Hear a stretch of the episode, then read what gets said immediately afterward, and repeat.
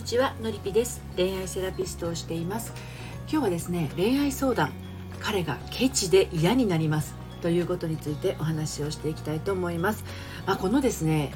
ケチという部分についてここ何日かですねそのあのお金のことに関するお話はしてきているんですけれどもあの割り勘の問題ですとかね気になる方はちょっと前の放送を聞いていただければと思うんですが、まあ、今回は恋愛相談実際に付き合っている場合ですよね。本当に彼のケチが嫌になっちゃうと。ものすごくしっかりしているのか本当に単なるケチなのかまああのね締まり屋というかこうお金を出すことが本当にないっていうような彼にあのすごくいい人なんだけどその部分にだけはちょっとがっかりしちゃうよっていう方にねお伝えをしたいことなんですけれども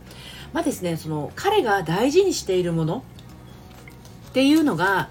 何なのかっていうところなんですよね。でそのお金をもちろん大事に使うっていう意味ではこれ悪いことじゃないんですよね。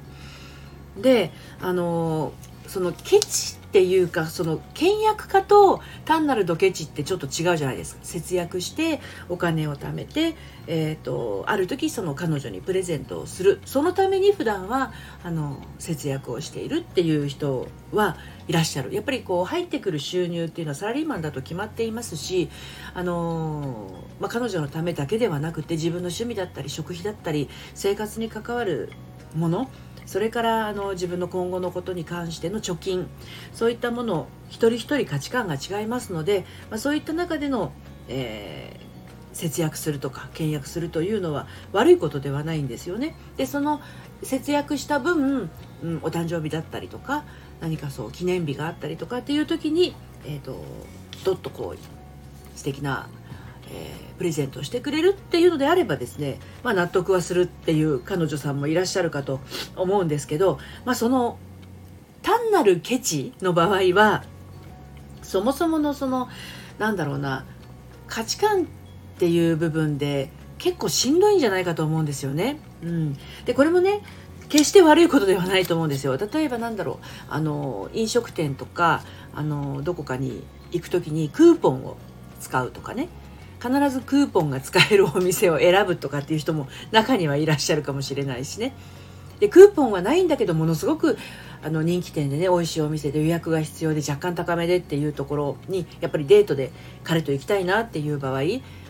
あのそういう時にそこってクーポンあるのみたいなことを言われちゃうとちょっとがっかりしちゃいますよね。うん、ですけどその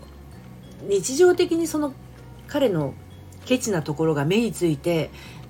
彼のいいところがだんだんこう曇ってきてしまうようだったらどこかで一度あの話をしてみてもいいんじゃないかなと思います。で本当に本当に単なるケチの人っていうのはあのそのお金の部分だけじゃないところにもですね出ているはずなんですよ。損得感情を考えやすい人、うん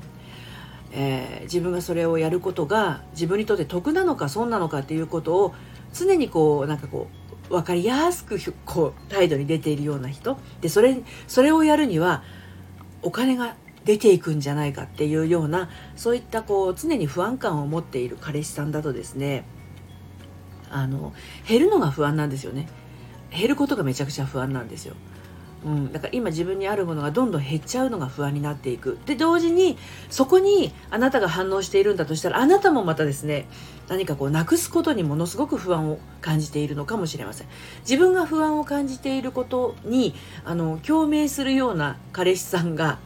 えーと、目の前に現れちゃうっていうのはよくあることなんですよね。ですので自分自身がどうかっていうのもちょっとね考えてみるといいかもしれません。自分が極端に何かこう自分に対して、あのー、お金を使うことに抵抗があるとかあの無駄遣いをしろっていうことじゃないんですけど、えーと、自分に対してこうお金をかけてあげられないっていうか自分に対して贅沢をさせてあげられないというか自分に対して常に我慢を強いているとかいう場合そういう彼氏さんをと付き合ってさらにまた自分に我慢を強いるみたいなそういうふ普段我慢している人ってそういうことをさらに強化するような人が周りに出てきてしまうんですよね自分が言いたいことが言えないっていう場合は自分の言いたいことが言えないような彼氏さんと付き合ってしまってああやっぱり私は自分の言いたいことが言えないんだっていう状況を自然と作ってしまうということなんですよね。ですので彼がどうこうっていうのもあるかもしれないんですけれどそれを本当に自分が望んでないんだとしたらそうじゃない人を選ぶはずなのになんかこうその彼のいいところに全然目に行かないでうちの彼ケチなんです。なんかこう割り勘すると1円10円じゃなくても1円単位であの割り勘にするんですとか。あのなんだろうな、うんと、レストランに行っても、えーと、一番安いものしか頼みませんとかね、うん、なんか無料で配ってるものがあると必ずそれを活用できるようなとこしか行かないんですっていう場合自分がその都度嫌な気持ちになるんだとしたらですね普段から自分もそういうふうにしてないかっていうところがもしかするとあるかもしれないんですよね。でまああのその彼氏さんもそうですし自分がそうだっていう彼女さんあなたもそうかもしれないんだけどなんか自分の中からなくなってしまうことにあの過剰にこう不安感を持っていたりとか、うん、なんか人と付き合うのにも損得感情で、えー、お付き合いする人を選んでいたりとかなんかあるものがなくなるっていう感覚をすごく持っているような気がするんですよね。自分はあの浅い人間だって思ってたりとかね。うん、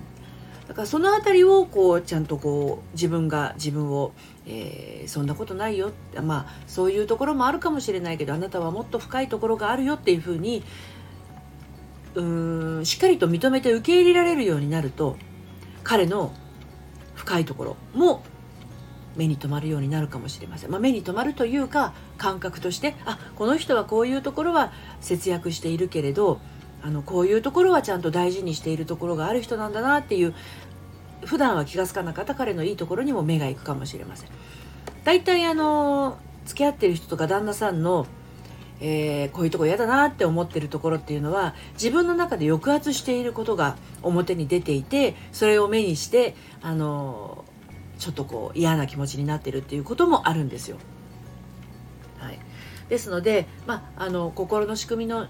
部分にはなりますけれどねあのもしもうちょっと詳しくね自分の場合はっていうことが知りたいなという方はね LINE の方からお声かけをいただければと思いますまたはオンラインサロン正しい恋愛の悩み方のりぴの隠れ家というものも1月からスタートしていまして今11名のメンバーと一緒にねあの心の仕組みや自分の夢の叶え方などまた限定配信や限定生配信なども、えー、行っていますのでご興味ある方は説明欄のところからあの遊びに来てみてください。はい。ということで今日はこの辺で最後まで聞いていただいてありがとうございました。それではまた。さようなら。